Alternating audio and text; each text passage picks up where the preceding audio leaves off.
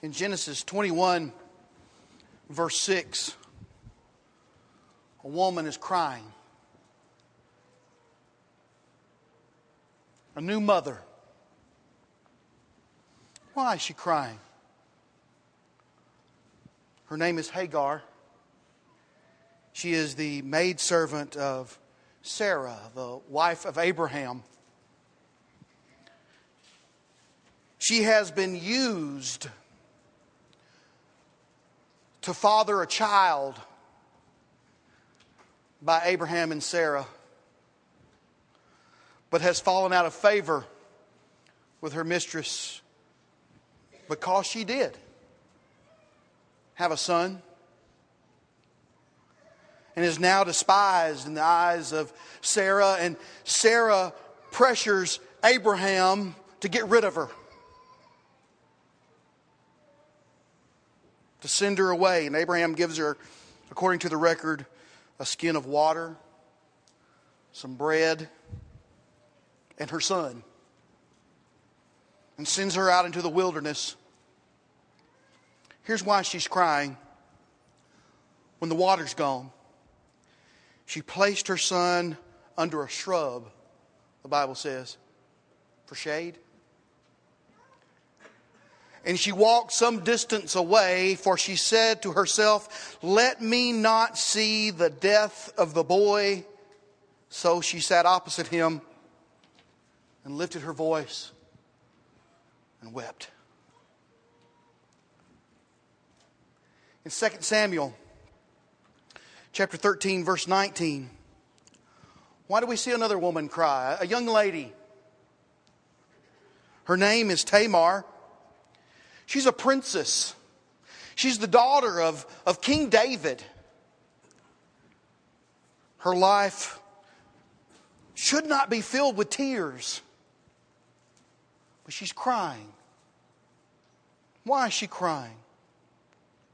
Her father David had several wives and, and children by those wives.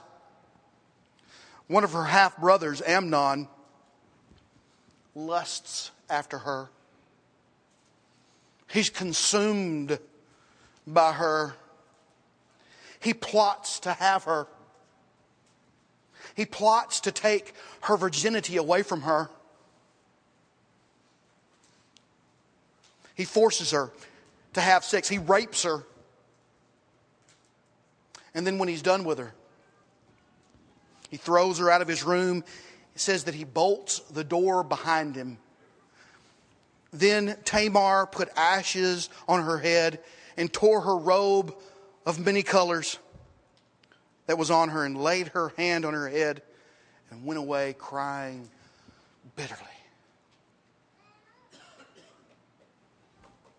In 2 Kings chapter 20, verse 3, a king is crying. Now, why would a king be crying? The king of a nation is crying. Hezekiah was sick. He was near death. He was told by Isaiah the prophet, he was told to set his house in order, for you shall die. And he, he, he's on his bed and he turned toward the wall. Prayed to God. He, he wept bitterly. King's cry, Psalm 6 verse 6, King David, it says, was weary from groaning. All night he made his bed swim. He drenched his couch with tears. In Psalm 56, verse 8, David cried out to God, Put my tears in your bottle. I, I looked for the reference for this, I, I, didn't really understand it. Back in the Victorian times, there was, uh, it was popular Lacrimosa was popular. Tear catchers is what this is. It's a tear catcher, a Victorian tear catcher. Sometimes it was worn as a necklace. Mostly it was just held in, in the hand. And it was used to gather tears by the mourners at a funeral. Some of them had special tops that you would put on, and it would allow the tears to evaporate so that you knew to stop mourning. You know, you knew it was time to stop mourning. Other ones had tops that you could put on, and it would keep the tears for a year so that you could pour the tears on the grave of the loved one at the year anniversary of their death. We have always mourned. We have always shed tears. We have all understood crying. King Solomon said in Ecclesiastes chapter 3 verse 4 there's a time to weep and there's a time to mourn. He said both of those in that same verse. What makes you cry? What makes you shed a tear? What makes you weep on your pillow at night?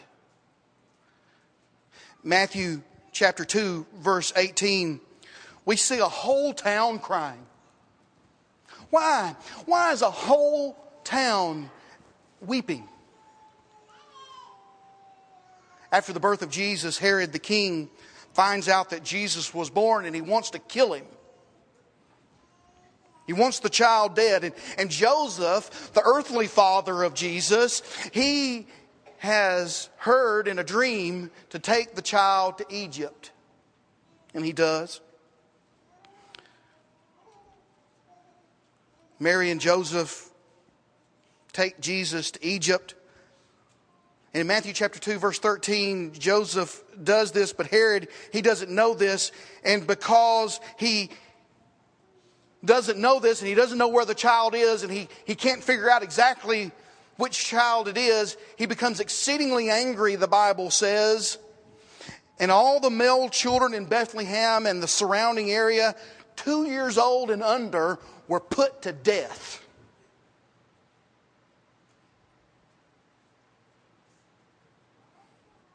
The weeping prophet Jeremiah is quoted. All the families crying for the dead were personified in one woman, Rachel. Verse 18, a voice was heard in Ramah, lamentation, weeping, and great mourning. Rachel weeping for her children, refusing to be comforted because they are no more. Can you imagine? Can you imagine such a horror?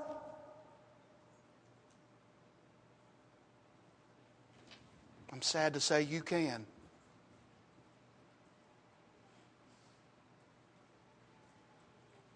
Jesus said, Blessed are those who mourn, for they shall be comforted. What? Blessed are those who mourn. Later, Jesus allowed a woman, and we were talking about her in, in, in, in, our class this morning. He allowed her to wash his feet with tears. Why? In John chapter 11, verse 35, Jesus could have, could have saved his friend Lazarus, but he allowed him to die. And then he goes there where Lazarus is dead. He's been in the grave, and all the people around are weeping and they're crying. And it says, the shortest verse in the Bible, Jesus wept. Why? In Luke chapter 19, verse 41, Jesus draws near the end of his life on earth when he draws near Jerusalem, and he wept over Jerusalem. Why? Why did Jesus cry? Why, why do you cry? Why do you weep? Why do you shed tears? Why have you ever made your pillow wet? All the years you've lived, if you think about it, you've had years of tears.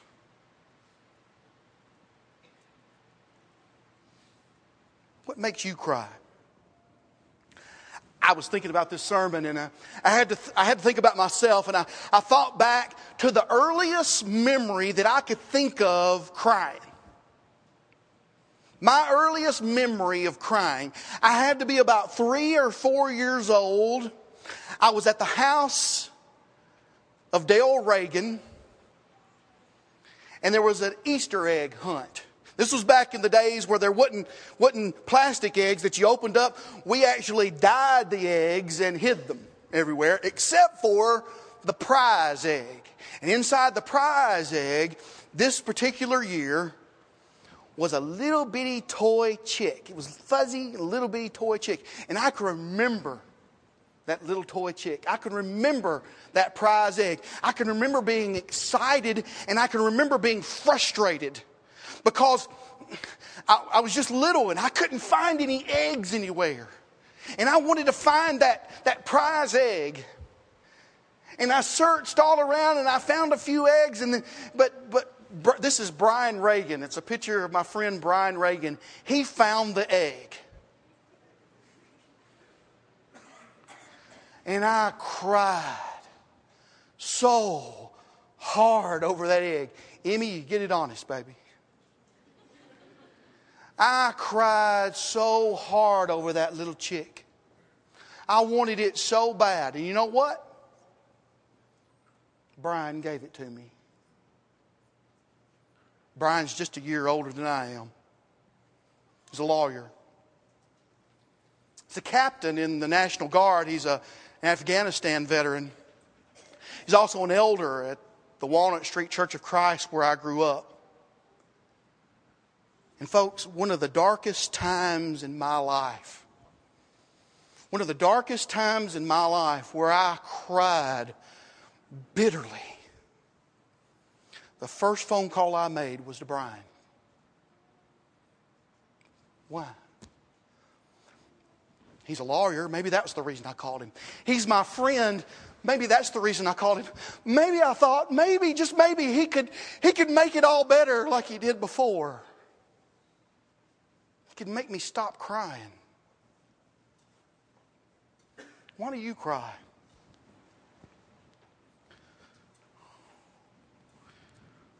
What makes you cry? I've cried many times since then. I've cried here with you. I've cried here for you. We've shed a lot of tears together. You know, it, it, seems the older I get, I brought this up here for a reason. The older I get, the more I cry. By the time I'm 60 years old, I'm just going to be a, walking around like a blubbering idiot. That's all I'm going to do.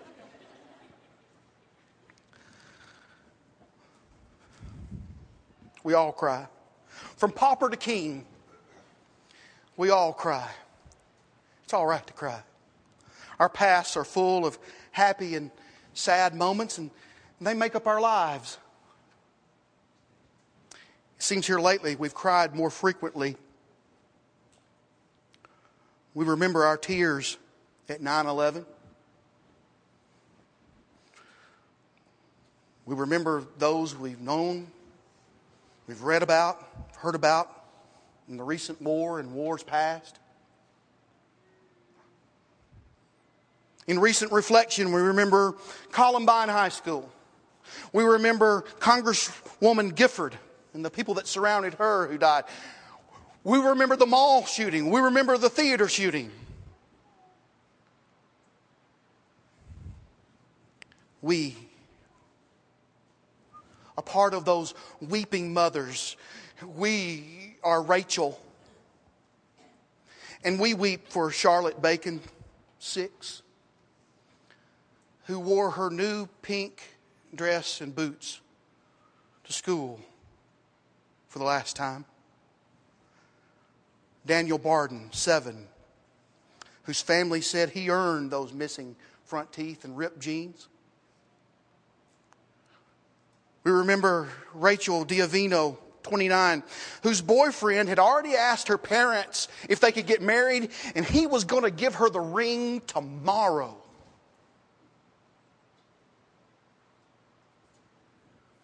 Olivia Engel, six. Friend of the family said the only crime she had was being a wiggly, smiley six year old. Josephine Gay, who just turned seven three days before she was killed. Dawn Hochsprung, 47, the principal, who died trying to save the children of Sandy Hook Elementary. Dylan Hockley, 6, who died in the arms of his favorite teacher, Anna Marie Murphy. Madeline Hazoo, shy, quiet, but when she got around dogs, She loved dogs. Catherine Hubbard, six, whose family asks you to continue to remember them in their prayers. Chase Kowalski, seven, whose neighbor said, You couldn't think of a better child. Nancy Lanza, 52, the gunman's mother. Her neighbor said she was just a regular person. Jesse Lewis, six, who had his favorite breakfast that morning hot chocolate, sausage, egg, and cheese. Anna Marie Green, Marquez Greene, whose father said, Anna beat us all to paradise. James Mattioli, six, born four weeks early before his due date, because his family joked he was hungry.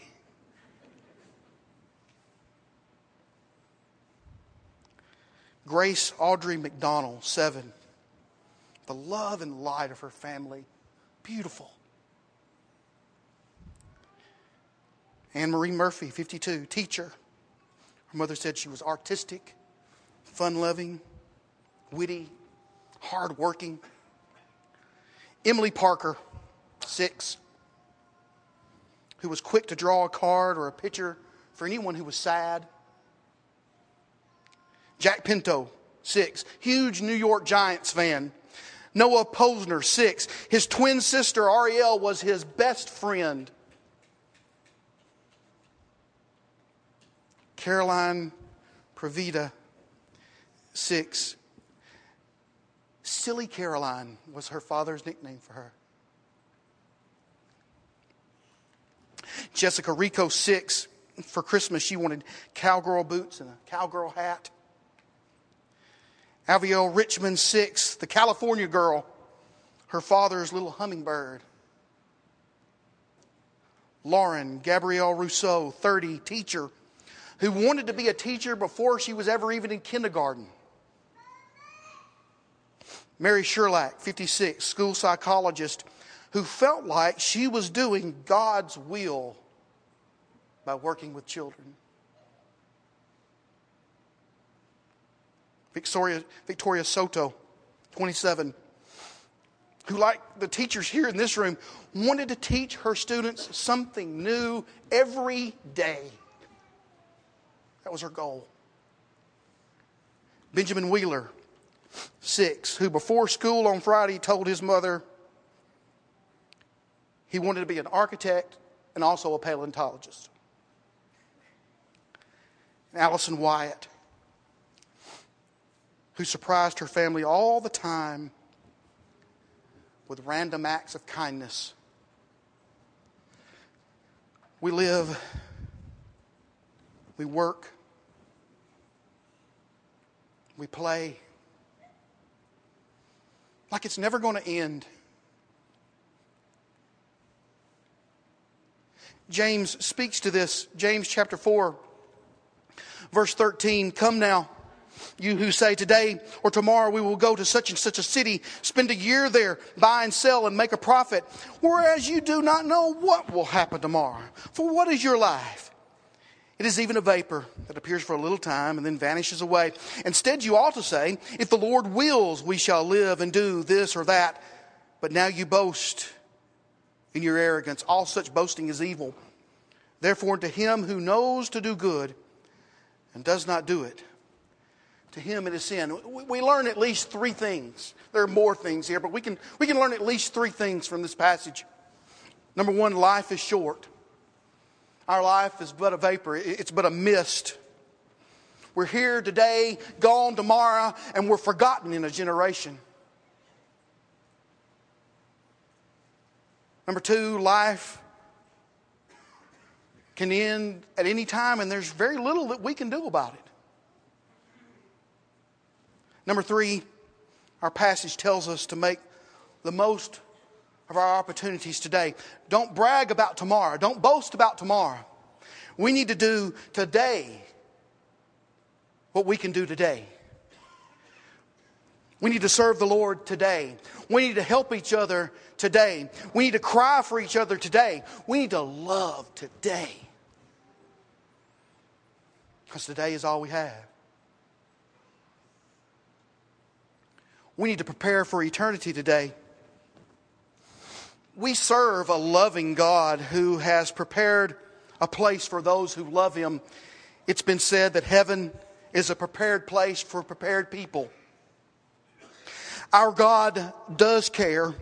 When Hagar was in the wilderness, God was there.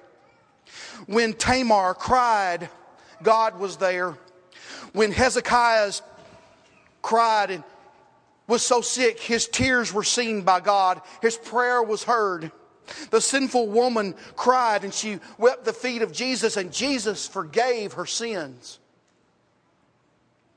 Jesus raised dead Lazarus.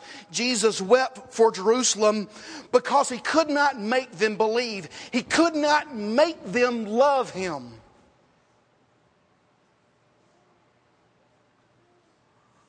That's why he cried.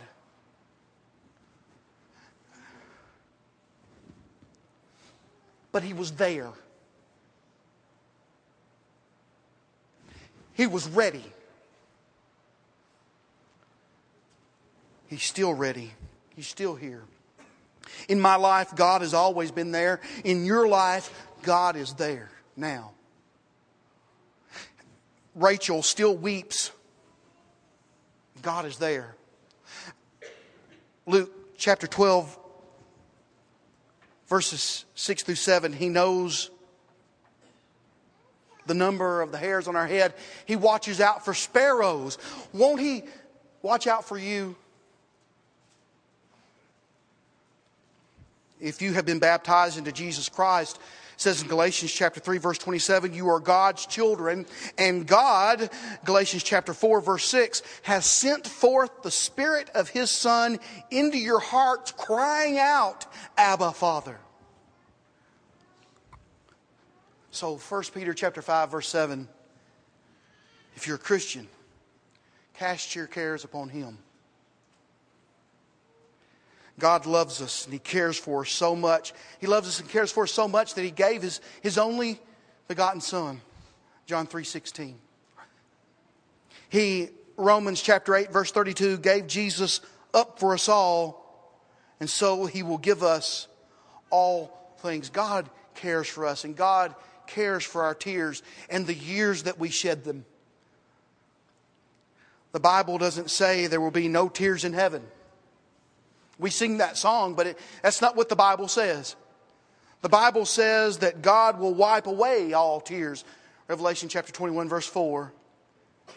And there will be no more death, no more sorrow, no more crying, no more pain. But those who do not know God or obey the gospel, will be met with everlasting destruction. 2 thessalonians chapter 1 verse 9 the outer darkness matthew writes matthew 25 verse 30 as he quotes jesus where there will be weeping jesus says and gnashing of teeth. Two things you cannot escape. You cannot escape death. Hebrews chapter 9 verse 27 you cannot escape judgment. 2 corinthians chapter 5 and verse 10 you have a choice of no more tears or tears forever. But thank God. Thank God He has a plan. He has a plan for the tears. He has a plan for our tears. He has a plan for our eternity. It wasn't meant for you to cry forever. Today, I hope you cry. I hope you do cry. I hope if you need to, I hope you cry over your sinful state. I hope you cry over your lack of participation. I hope you cry over your rejection of God because you want to do better, because you want to be better. And know that God has better in store for you. Mourn, yes, mourn. You'll be blessed. Mourn. You will be comforted. This is an invitation to put Christ on in baptism to obey the truth. It's an invitation to cry out to God. Won't you come right now as together we stand and sing?